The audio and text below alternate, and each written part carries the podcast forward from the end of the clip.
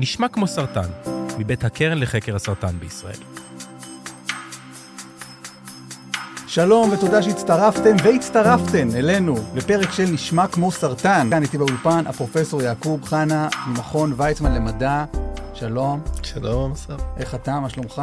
בסדר גמור. רגיל להיות ליד מיקרופון? לא. רגיל להיות ליד עכברים? מיקרוסקופים בוא נגיד יותר. מה זה לא, אבל אנחנו עובדים ליד... עכברים יש? יש פיזית עכברים, נכון? כן, אנחנו עובדים גם על מודלים עכברים, גם על תאים אנושיים. אז אנחנו נדבר על הכל, על תאי גזע, על מודלים מלאכותיים לגידול עוברים, ואיך כל זה יכול לעזור לחולות וחולי סרטן. אני אגיד שאני מתרגש, אמיתי, כלומר אני...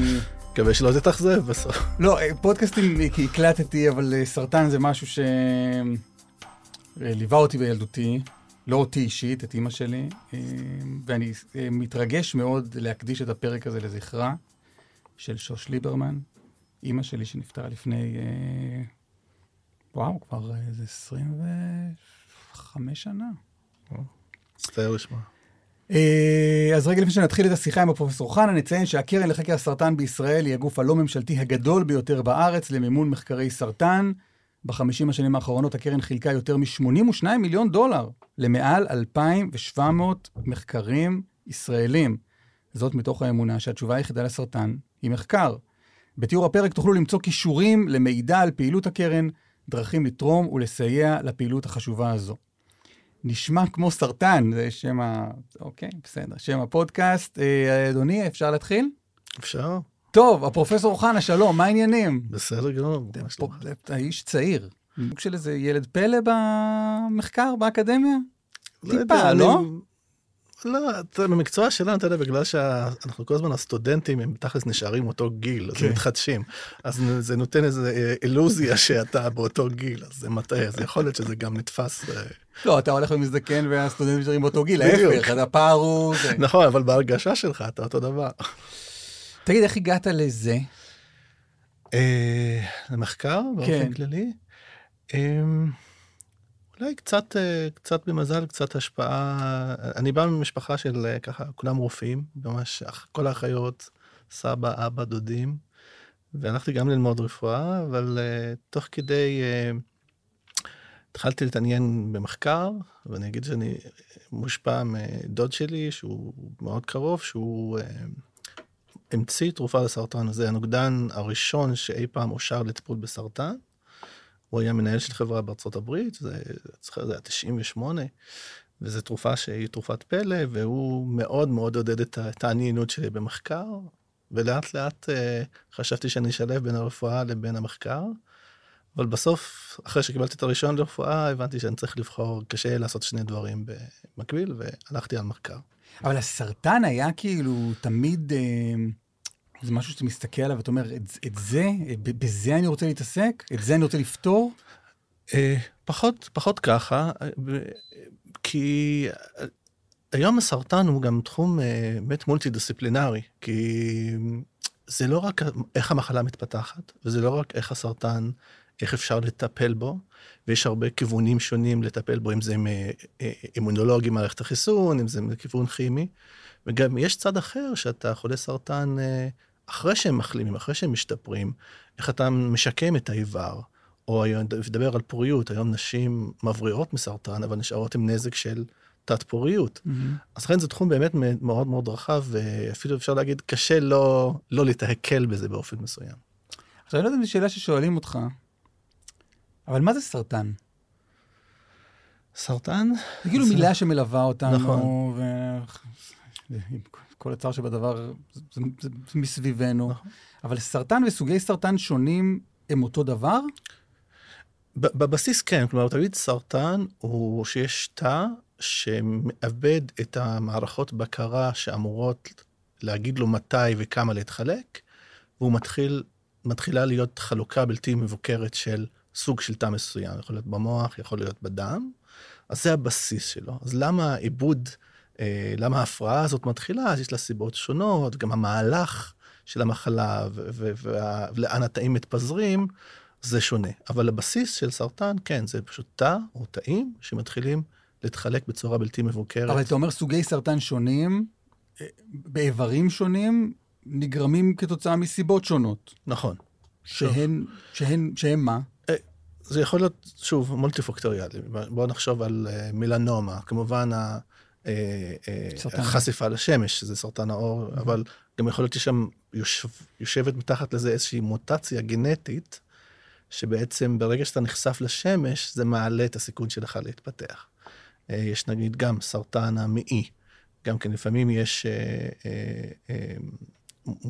מוטציות שונות שלא תמיד מתבטאות, והן עושות מה שנקרא פרדיספוזיציה, כאילו אתה חשוף יותר, ואז יש חלק גם מה שנקרא אקראי קצת, אבל זה עניין של הסתברות, וגם מדברים, יש השפעה על איזה אוכל, אתה אוכל, או לפעמים יש מחלות מעיים דלקתיות, אז זה גם מעלה את הסיכון שהתפתח סרטן, אז יש הרבה פקטורים שיכולים להשפיע על הדבר הזה, וגם יש הרבה דברים שאנחנו לא מבינים, יודעים את הקורלציה, אבל לא יודעים בדיוק למה ומה קרה. זהו, כמה הנעלם הזה של, כאילו סרטן זה נשמע לי כמו אנשים שחולים בסרטן, זה מין, לא יודע, זה גזירת גורל.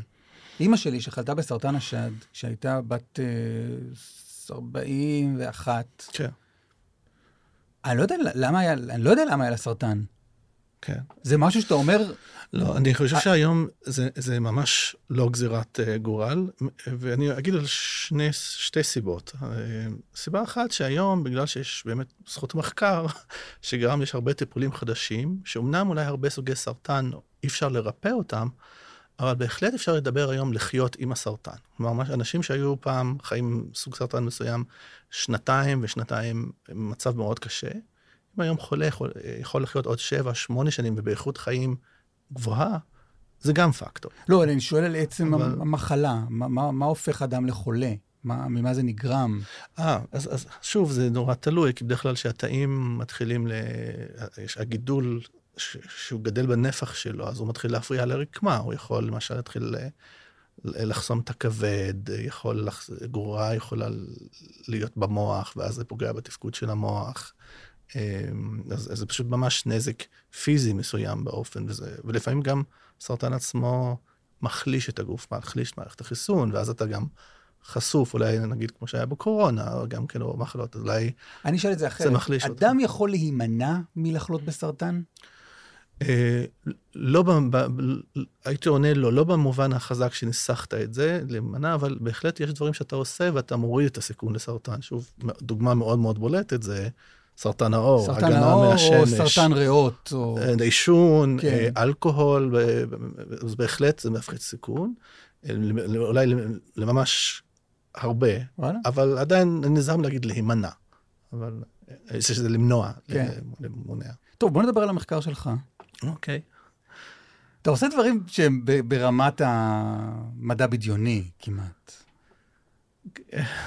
אתה יודע, כן, הבעיה של מחקר, ברגע שאתה, זה כללה, אני קורא לה, אתה עושה משהו, ומתלהב ממנו, ואחרי 5 דקות זה כבר מובן מאליו, אז זה השגרתי. בוא תנסה לתאר קצת מה... אנחנו, בוא נגיד, אנחנו, הבסיס מה אנחנו מנסים לעשות. כמו שקצת הזכרתי, אנחנו יותר, במחקר שלנו, בנוגע לסרטן, זה יותר להגיד, איך אנחנו יכולים לחדש את הרקמה החולה? למשל, בן אדם שהיה סרטן כבד, או איך אפשר לשחזר לו כבד אחרי שהוא מתרפא, או, כמו שאמרתי, בעיות של פוריות, איך אפשר לייצר ביציות, כלומר, איברים להשתלה.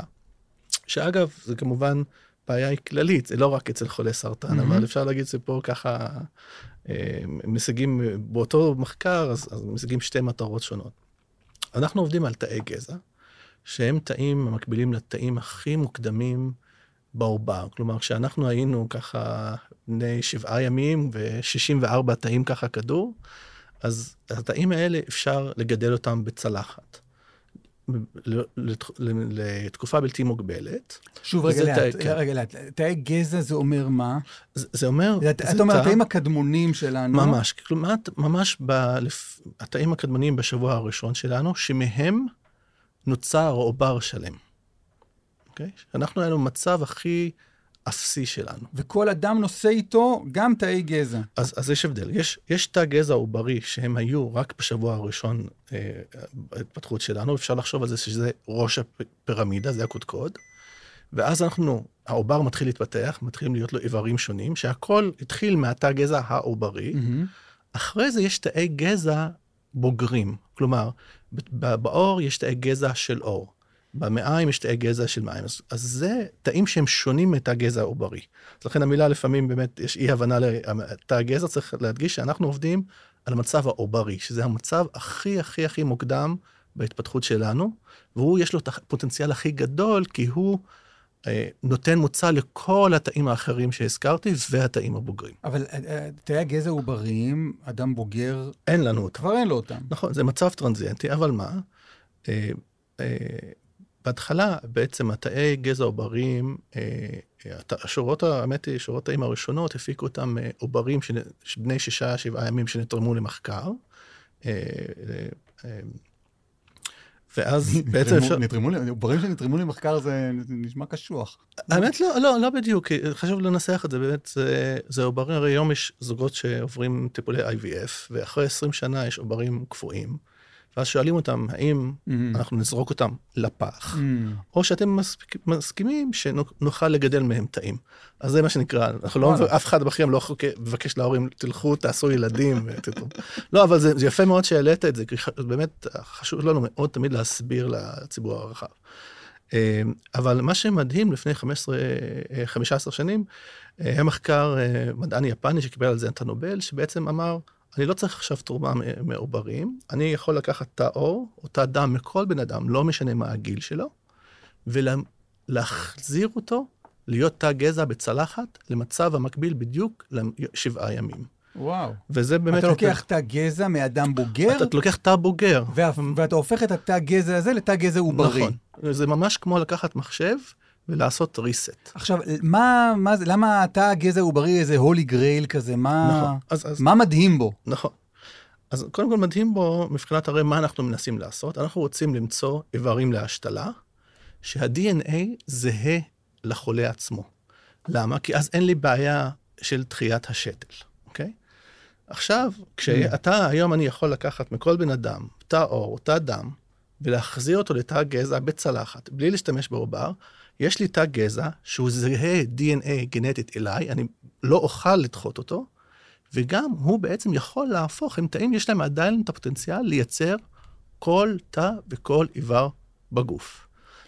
כלומר, יש לך בעיה בכליה, אין שום בעיה, אני לוקח ממך תא גזע, הופך אותו לתא גזע עוברי, ומדפיס לך כליה חדשה. אז יפה, שני החלקים נכונים, והחלק השלישי של איך אני הולך קדימה ועושה לך כליה חדשה, זה החלק שחסר בפאזל, במסלול הזה. כי אין את המדפסת הזאת עדיין. כן, בדיוק. אנחנו היום יודעים לחזור אחורה, למחוק את כל המידע.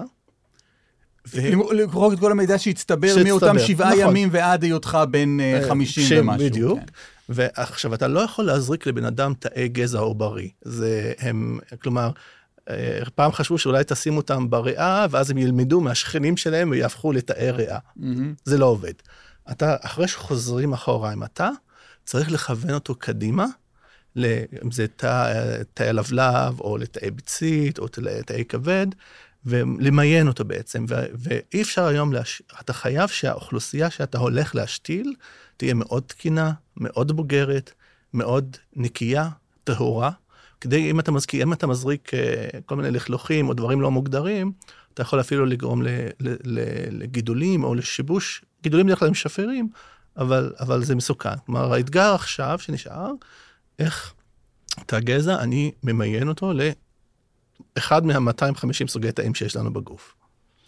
אבל רגע, תסביר רגע את החזון. כן. אתה אומר, אני יודע, הבעיה שלי זה בסוף לעשות מזה כליה חדשה? כן. אני אתן לך משהו יותר מוחשי, רק ככה להבין אותו. נגיד, יש לנו חולה צעירה, שהיה לה סרטן שד, קיבלה כימותרפיה, הבריאה, אבל מה? גם שהקפיאה ביציות לפני הטיפולים, זה לא היה מספיק טוב, והשחלות שלה אין לה עדיין יותר ביציות.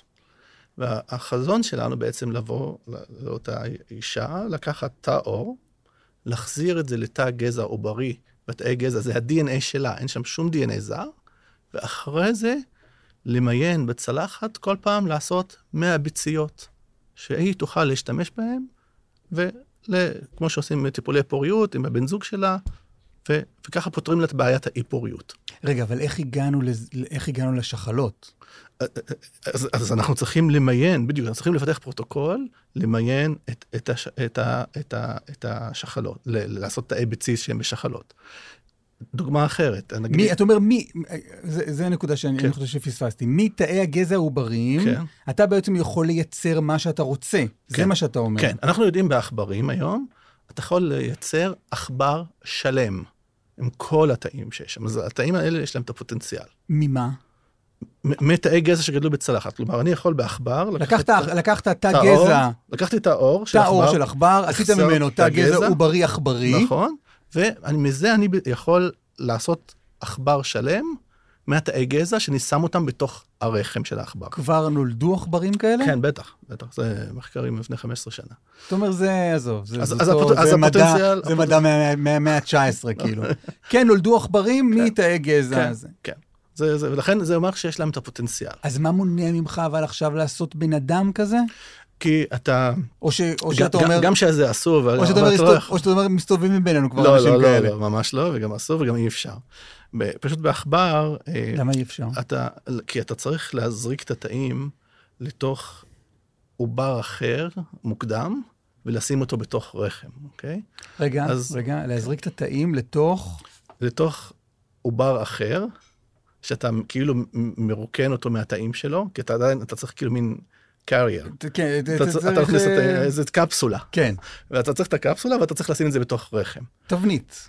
תבנית. אז בתיאוריה, בבני אדם, אם אתה רוצה את כזה ניסוי, אתה צריך לקחת עובר מאוד מאוד מוקדם, כתבנית, להכניס את התאים האלה, ולשים בתוך רחם של אישה.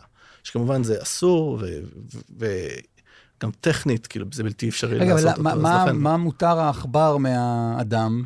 לא, מבחינה, זה נהיה אתיקה וחוק, כלומר, אתה יכול בעכבר, אתה יודע, כמובן יש אישורים אתיים. לא, בסדר, רגע, עזוב, שים את האתיקה בצד, זה עולם ללא מוסר. הביולוגיה אין הבדל. אתה יכול היום לייצר אדם כזה, אתה יודע לעשות את זה.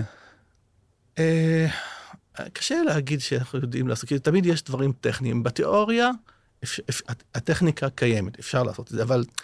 אני רוצה להגיד, זה לא יעזור לך, כי המטרה שלנו, זה לא, אנחנו לא רוצים לייצר... אנחנו לרגע סטינו מחקר הסרטן, אלא לנסות להבין מה עומד לפנינו. לא, מה שהתסריט... לכאורה, אם אנשים חסרי מוסר משתלטים לך על המעבדה, הם יוכלו לייצר בני אדם. צריכים אישה שתסכים שלהראות, אתה יודע, והיעילויות כל כך נמוכות, אז זה לא, אבל חשוב לי, אני מאוד אוהב מדע בדיוני, וחושבים יותר לדבר על המטה. אבל זה לא נשמע בדיוני, אתה אומר לי שזה... לא, אבל זאת לא המטה, זה לא... לא בשביל זה התכנסנו. לא, זה לא פיזבילי בסופו של דבר, אוקיי? בסופו של דבר, באמת, תחשוב, גם אם סרטן או לא סרטן היום, תחשוב על פרקינסון, שאנשים מפתחים תרעד בגלל סוג נוירונים מת. תחשוב על מחלת כבד וכמה קשה למצוא כבד. לא משנה אם הסיבה היא סרטן או לא סרטן. תחשוב על סנריו, שאם נגיע אי יום, ואנחנו חושב שנגיע לזה, שהבן אדם הזה, נגיד, אין בעיה, לוקחים את האור, מחזרים אחורה, ויש לנו פרוטוקול לעשות כבד חדש, או יש לנו פרוטוקול לעשות כליה חדשה, ומשתילים לו. טוב. ככה הוא לא צריך לחפש תורם, וזה DNA שלו, אז אין דחייה. זה הסיפור. אם קרתו לי רגל, אתה יכול לעשות לי רגל? אז אנחנו אפילו לא יודעים לעשות את הדברים שאמרתי מקודם, וזה האתגר. מה ההבדל אבל בין כליה לרגל? רגל, אתה יודע, יש כמה דברים, זה גם עצם, גם שריר, זה קצת מאוד מאוד גדול. אבל מה שנגיד, אז היום בעצם האתגר, כמו שאמרתי, יודעים לייצר תאי גזע. עברתי משלב של להתפלא נורא על מה שאתה עושה, ללדרוש ממך לעשות לי רגל. הכל בסדר. זה מאוד ישראלי. מה ישראלי בעיניך, אתה מבין? רגע, אז בוא תסביר לי, אבל איפה אנחנו כן עומדים היום? אז היום בעצם אנחנו נמצאים במצב, שיש לנו תאי גזע, כמו שאמרתי, גם בעכבר, ויש לנו גם תאי גזע בבני אדם. ובצלחת אנחנו רוצים לעשות תא כבד או תא דם, להשתיל מח עצם, אנחנו לא מצליחים, הפרוטוקולים של ההתמיינות לא כל כך טובים, או בעצם לא עובדים. כלומר, אני חושב שאנחנו יודעים לייצר אולי ברמה טובה רק איזה 3 או 4 סוגי תאים בהתמיינות בצלחת. מה? תאי מפרשים דופמין, שבפרקינסון, לכן הניסוי הראשון הקליני בארצות הברית בדופמין גם קיים. יש תאים, סוג של תאים בעין, שלמחלה שקוראים לה macular degeneration, זה מחלה נפוצה, אז גם סוג הזה. יש התקדמות יפה, אבל לא מלאה עם תאי מפרשי אינסולין, תאי לבלב, אבל כמעט זהו. עכשיו, אתה יכול להגיד, אולי התאים שלך, המרחנה, הם לא משהו. אבל כמו שאמרת לך, זה לא נכון, כי בעכבר, שאני שם את התאים בתוך הקפסולה הזאת, ושם אותם בתוך הרחם, אתה מקבל עכבר עם כל האיברים תקינים קומפלט. אז התאים בסדר. ואנחנו בעצם התחלנו אתגר, איך אנחנו יכולים לגרום לתאי גזע, להפוך למשהו דומה עובר, מחוץ, בלי רחם, בלי זרע, בלי פיצית. בעצם מה אני אומר? שהתאי גזע, יש בהם את הפוטנציאל לייצר את כל סוגי התאים. אני צריך פשוט לייצר מיקרוסביבה שמשחררת את הפוטנציאל הזה. צריך קצת לדמות את הרחם, להזין אותם, לחשוב האם זה בכלל אפשרי, איזה תאי גזע, איך אני עושה, מה אני עושה להם, כי אני גם צריך לייצר את הרקמות שנקרא מחוץ לעובר, יש את צק החלמון, את השליה, שהם לא רק חשובים להזנה, הם גם חשובים להתפתחות, הם נותנים סיגנלים ליצירת האיברים. רגע, ועכבר הצלחתם לייצר מחוץ לרחם? אז בדיוק, זה המחקר, כן, אז זה המחקר שלנו בשלוש שנים האחרונות, שעשינו, בוא נגיד, הייתי אומר שלושה שלבים. אז מה אני אומר? אני רוצה לקחת תאי גזע, ומחוץ לרחם לגדל עובר. אז שוב, אתה אומר לי, דון חנה, אתה רוצה להגיע למאדים, קודם תלמד להגיע לירח, אוקיי? אז קודם כל פיתחנו מערכת ופרוטוקול, לקחת עובר עכבר, להוציא אותו, הריון עכבר זה 20 יום, מוציאים אותו ביום 5, ואני מצליח לגדל אותו מחוץ לרחם, היום, אפילו עד יום 13. זה כמעט חצי הריון, ומה שחשוב לי זה מה קורה בשלבים האלה. זה השלבים שהעובר הוא פשוט כדור של תאי גזע שאין לו שום צורה, הופך למשהו, כשכל אחד בן אדם ברחוב תראה לו תמונה, אני אגיד לך, כן, זה עובר. זו צורה של עובר איברים. אז קודם כל למדנו מה התנאים לגדל עובר עכבר, מה שאנחנו אומרים לו טבעי, והשלב והשני שפרסמנו שנה שעברה, אז להתחיל, אוקיי, אני אשתמש בתנאים האלה, אבל אני, במקום לשים עובר שהוצאת אותו מהרחם, אני אקח תאי גזע שגדלו בצלחת, ואני אשים אותם בתוך אותה סביבה, וראינו שבאמת התאי גזע, עם כל מיני פקטורים שאנחנו הוספנו, יכולים בעצם לייצר עובר עד יום 8.5 בהתפתחות. אז בהתחלה היום משתמשים במילה עובר סינתטי, אנחנו לא אוהבים אותה עכשיו, כי לפעמים אנשים חושבים סינתטי, זה אומר שזה מפלסטיק או משהו, אז קוראים לזה מודל עוברי מתאי גזע. וזה היה השלב השני, ומחקר, אחרי זה כמובן, עכבר זה מצוין, צריך לעבור לעשות זה בתאי בני אדם, ועשינו את אותה גישה, של לקחת תאי גזע שגדלו בצלחת מבן אדם, עושים כל מיני מצעי גידול שמאפשרים לתאים להיות, אנחנו קוראים להם נאיבים, כלומר, יש להם פוטנציאל בלתי מוגבל, והמחקר שהוא מתפרסם חודש הבא, הצלחנו לראות שאנחנו מצליחים להגיע ליום 14 בהתפתחות עובר אדם, שוב, בתאי גזע בלבד, בלי רחם, בלי ביצית, בלי חומרי הפלה, וזה מראה באמת את הפוטנציאל שהתאי גזע האלה יכולים לייצר את כל הרקמות שבתוך שמרכיבות את העובר, ולקבל את הצורה של העובר. אבל תסביר את זה רגע, מה זה הצלחנו להגיע עד יום 14?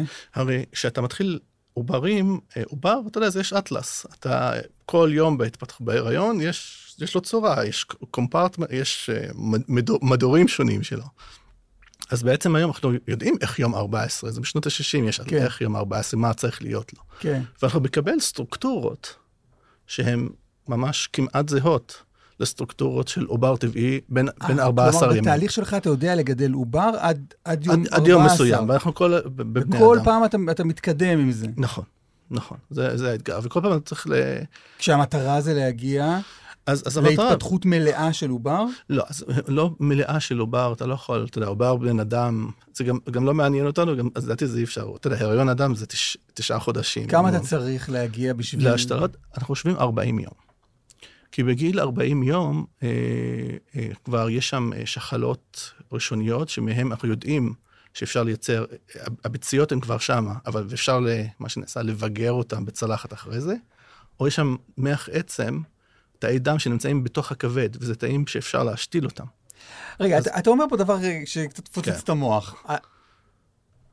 אתה אומר, אני יודע לייצר עובר עד היום ה-14 של ההיריון, מבלי שיש הריון, מבלי שיש זרע וביצית. כן. אנחנו קוראים לו, זרים, קוראים לו מודל עוברי. הוא לא זהה, הוא עדיין לא, הוא לא מושלם. הוא לא זה, אבל הוא מאוד מאוד דומה. אתה כאילו אתה יודע לחכות עובר. כן. זה מה שאתה אומר. כן. מתאג בחוץ, בסביבה הזאת. שאת זה, שאת המודל הכמו עוברי הזה, הוצאת מתאי גזע. כן. מתאי אור של...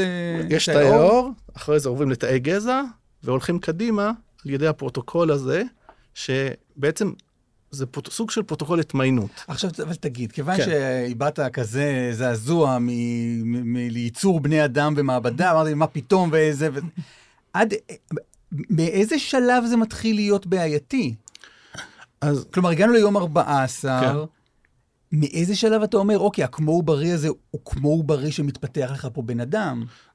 אז בואו נגיד, יש שם הרבה שאלות סוגיות של למה אתה עושה את הדבר הזה, מה זה עובר, מה זה חיים, והרבה פעמים לצורך הדיון הזה הייתי אומר, אני כאילו זורם איתך, נגיד שזה בדיוק כמו עובר, אז דבר הזה. לא, רגע, שנייה, רק כדי להעביר. אם אתה ממשיך עם התהליך הזה, ולא עוצר אותו, ומתקדם עד כדי 40 שבועות של... 40 ימים, כן. לא, אמרת 40 ימים, אני אומר 40 שבועות. אז... לא, עוד נתן נשאל אותך מה זה אומר. אנחנו מדברים מאוד מאוד תיאורטית. בוא נגיד 12 שבועות, ככה שיהיה יותר, נגיד. אוקיי. 12 שבועות. טרימסטר ראשון. זאת אומרת כדי שתוכל לדמיין. כן, לדמיין משהו קצת ריאלי. אז מה מבדיל בין זה לבין עובר שהתפתח ברחם לטרימסטר ראשון? אז השאלה בציוק, מה המטרה של מה שאתה עושה? אז מה התסריט שלנו בעצם? אי פעם ולא אומר. זה בעצם אומר, אני שוב נחזור לחולה, לקחתי ממנו את האור, חזרתי אחורה לתא גזע נאיבי, ואז אני מכניס את התאים לתוך המכשיר וכל מיני המיקסים שלנו, ואני מצליח להגיע לשבוע, עושה משהו, נגיד, למינימום הנדרש, נגיד שבוע 6 או שבוע 8. ומשם יש לי מספיק תאי כבד, שאני אוכל לקחת אותם, אולי לגדל אותם עוד קצת, ולהשתיל אותם לעשות כבד. וזה התסריט. כלומר, בעצם השאלה האתית פה, האם זה אתי שבן אדם בוגר, שלא מוצא תורם, אחרת הוא הולך למות, או אפשר לחשוב, או אישה שאין לה דרך לעשות ילדים משלה, האם לא ולה יש את הזכות שהם מודעים, מה שנקרא, informed consent, לקחת את האור, לעשות את התהליך הזה, ולגדל עד 6 שבועות, ולהציל את החיים שלהם. זאת השאלה. זה לא לגדל אדם מלא, גם זה לא חוקי לדעת להפוך את זה, וגם זה בלתי אפשרי. לא, ברור, התשובה המוסרית פה אחד משמעית, זה אין שאלה. אבל יש מחיר מוסרי, אני בדיוק, כשאני מסתכל על זה, מה העלות תועלת? עכשיו, הרבה פעמים, ואני אגיד את זה שוב, בכל תחומי מחקר, תחשוב על פיזיקה גרעינית, שהיא חשובה למחקר חלל, לאנרגיה, אבל גם מישהו יכול לעשות פצצת גרעין, ותאמין לי, פצצת גרעין הרבה יותר מוסרית מכל מה שדיברנו עליו עכשיו. אז צריך... אבל אתה אומר, אני במחקר שלי, אני בכלל גם לא מתכוון להגיע לאזורים הבעייתיים, מבחינת השאלה האם זה אדם או לא אדם. אני לא יכול. אתה לא יכול ואתה גם לא מעוניין. נכון, אבל... כלומר, המחקר שלך לא דורש את הדבר הזה. בדיוק, אבל אני אלך לך עוד צעד קדימה, בשביל הגנות. היום אפשר, מה שאנחנו אומרים, עושים תאי גזע עם פוטנציאל מוגבל. כלומר, אם אני רוצה להשתיל מעוניין בתאי כבד או תאי דם, אז אני לא צריך תאי לב ולא צריך תאי מוח בתוך הדבר, שזה בעצם באמת מה שמגדיר בסופו של דבר. אז אני בקלות היום בתאי גזע עם שיטות גנן, אני מוחק גן אחד או 2 גנים, שיש לך את הכל חוץ מתאי מוח או תאי לב. ואני לא צריך אותם. ואז בעצם זה פותר לך בעיה של, אתה אומר, אוקיי, זה בן אדם, זה לא יכול לחיות, זה לא יכול להרגיש כאב. שוב, גם זה מוגבר. אבל הפואנטה שלי שאני רוצה להגיד, אנחנו לא ככה מדענים, קאובויז דוהרים קדימה, זה ממש לא התסריט, אלא בעצם המדע מתקדם לאט לאט, והסיבה גם שאני פה היא בעצם באמת לדבר עם הקהל הרחב, להסביר לו, שגם יקבל את ההחלטות שלו בסופו של דבר, גם אם הוא לא מסכים עם הניסויים האלה, אבל לפחות אני רוצה שתהיה ההחלטה על בסיס מידע עובדתי נכון, ולא מין ככה כותרות גדולות. ובעצם בדיוק הפואנטה שאני אומר, שכשמתקדמים עם מדע, הרבה פעמים יש פתרונות לבעיות האלה. אז עולות סוגיות, דנים בהן ומחליטים. לפעמים הפתרון הוא מדעי, כמו שאמרתי, אפשר למחוק גן. לפעמים הפתרון הוא להגיד, אוקיי, לא, חוק, מונעים את זה, זה אסור, אתה הולך לכלא. גם זה עובד. תן לי את החזון. כלומר, עד עכשיו תיארת מה בעצם כבר קרה בעקבות המחקר, נכון? שוב, בתאי בני אדם אנחנו עדיין לא מגיעים לתאים שיש, לשלב שיש איברים. אני מאמין שנגיע, כלומר, זה השלב הבא. כלומר, מתי נראה משהו מהמעבדה שלך שבאמת נכנס עכשיו לשימוש ברפואה? שיש שאלה לא פשוטה, אז אני מאוד מקווה שתוך 3 עד 5 שנים, אז שנוכל לקבל לפחות סוגי תאים נוכל להגיד, אוקיי, בוא נתחיל ניסוי קליני, בוא נגיד ככה, להיות, אני בן אדם פסימי בדרך כלל, לכן אני מאוד נזהר. 3 עד 5 שנים זה מדהים. נכון, זה לא הרבה זמן. זה הפסימי שלך? כן. תהיה רגע אופטימי, אז מחר בבוקר? לא. אבל מה, 1-2 שנים. וואו. אבל חלק, אולי סטוקטה אחד, אני צריך לדעת דברים. אבל צריך לחשוב גם, שבעיניי, זו תקופה קצת, יש פה איזה עניין גם, מרגש מדעית. עכשיו, אנחנו, עובר בן אדם, אוקיי? מיום 7, שהוא כדור תאים, עד יום 40, מיום 7 עד יום 40, מייצר את כל האיברים שלו. כל שאר 8 החודשים, זה גדילה. עכשיו, זה השלב שבהיריון, אנחנו באמת כמעט ולא יודעים מה קורה. כי בדרך כלל, אישה לא יודעת שהיא בהיריון בכלל. העובר כל כך קטן ולא רואים אותו. אם היא רוצה לעשות הפלה, זה לא אתי לעשות כירורגי וגרידה, נותנים כדור. גם אם איכשהו, משום מה, במזל, פה ושם מקבלים דגימה של יום 30 מעובר בעקבות הפלה, לא... אבל זה לא מספיק. בשביל שאנחנו נבין, אנחנו צריכים 100,000 עוברים, ולראות אותם גדילים מול העיניים שלנו בשביל להבין את התהליכים האלה. אז זה בלתי אפשרי, זה לא אתי ובצדק. ולכן האלטרנטיבה שאנחנו מציעים, לעשות מודל עוברי במקום... מתחת תאי גזע, ולהתחיל לעשות את המודל, היום אנחנו מגיעים עד יום 14, אנחנו מאוד קרובים להגיע עד יום 28, סוף סוף אתה מקבל ידע שזה, לדעתי זה בלתי נתפס, שב-2023 אנחנו עדיין לא יודעים את זה, בבני אדם. וזה באמת כל הכללים של ההתמיינות, קורים שם, בתקופה הזאת.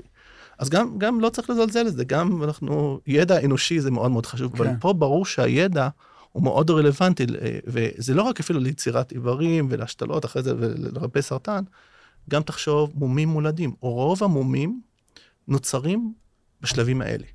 מגלים אותם אחר כך, אבל שם זה החלק הכי רגיש, הדברים יכולים להתפק שיש. אבל כשאתה מייצר כליה, לא יודע למה נדבקתי לכליה, אבל זרום איתי, כי כליה זה איבר שאנחנו דמיינים מול העיניים. אתה מייצר כליה מתאי גזע עוברים, באיזה גודל הכליה?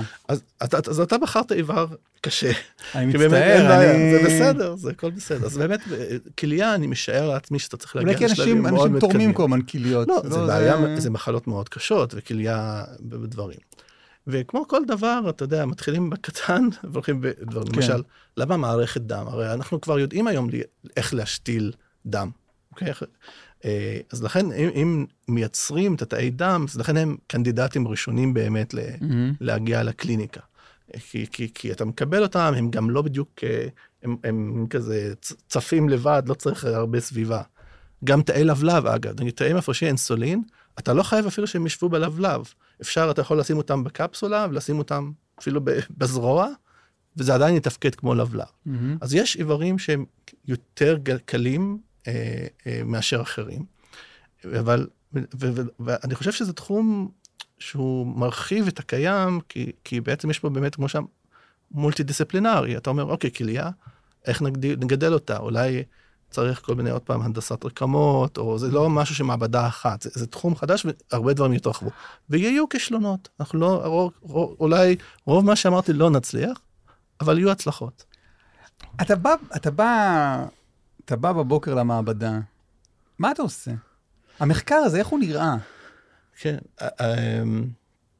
אתה יושב מסתכל במיקרוסקופ על התאים, ומנסה לראות איך ממיינים אותם, איך זה עובד? אז אתה יודע, היום, אני, שזה דרך כלל חריג, רוב המדענים שמנהלים קבוצות, הם אפילו עדיין אולי לא עושים ניסויים בעצמם, אני כן עושה את זה, אולי שליש מהזמן שלי, אני פשוט כמו, אני קורא לזה, אני משחק, יש לנו איזה 13 איש בסטודנטים במעבדה, ואני מתחיל להציק להם, מה יש, תראה לי, מה קורה. אבל מה הם עושים? איך נראה המחקר? נכון, אז המחקר, אז קודם כל באמת לקחת תאי גזע ולנסות קודם כל לעשות מה שאמרת, את האגרגט הראשוני, ולהסתכל במיקרוסקופ, ולצבוע את המודלים העובריים, ולהסתכל עליהם במיקרוסקופים מאוד מאוד משוכללים, אפילו לפעמים יש ניסויים שעושים על התאים שהם עדיין בחיים, כלומר אתה יכול לראות את הסרט כל יום כמה המודל העוברי גדל.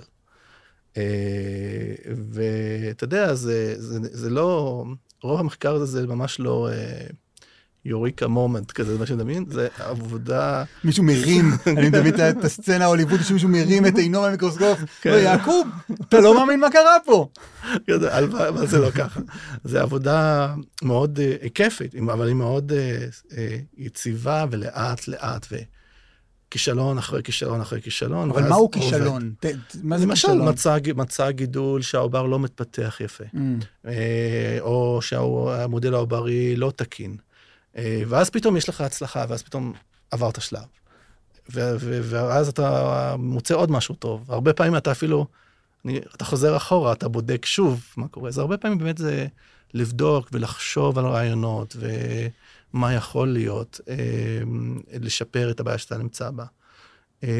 זה מה שנקרא מחקר, אתה כל הזמן חושב וחוקר ובודק את עצמך, ובודק את התוצאות שלך, בשביל להתקדם, וכמובן החלק שני זה לעודד את הסטודנטים, כי אתה יודע, מאוד חשוב שהם יראו את הצד החיובי, כדי להמשיך לנסות, גם שינתחו נכון, שיהיו מאוד מאוד ביקורתיים גם על התוצאות שלהם.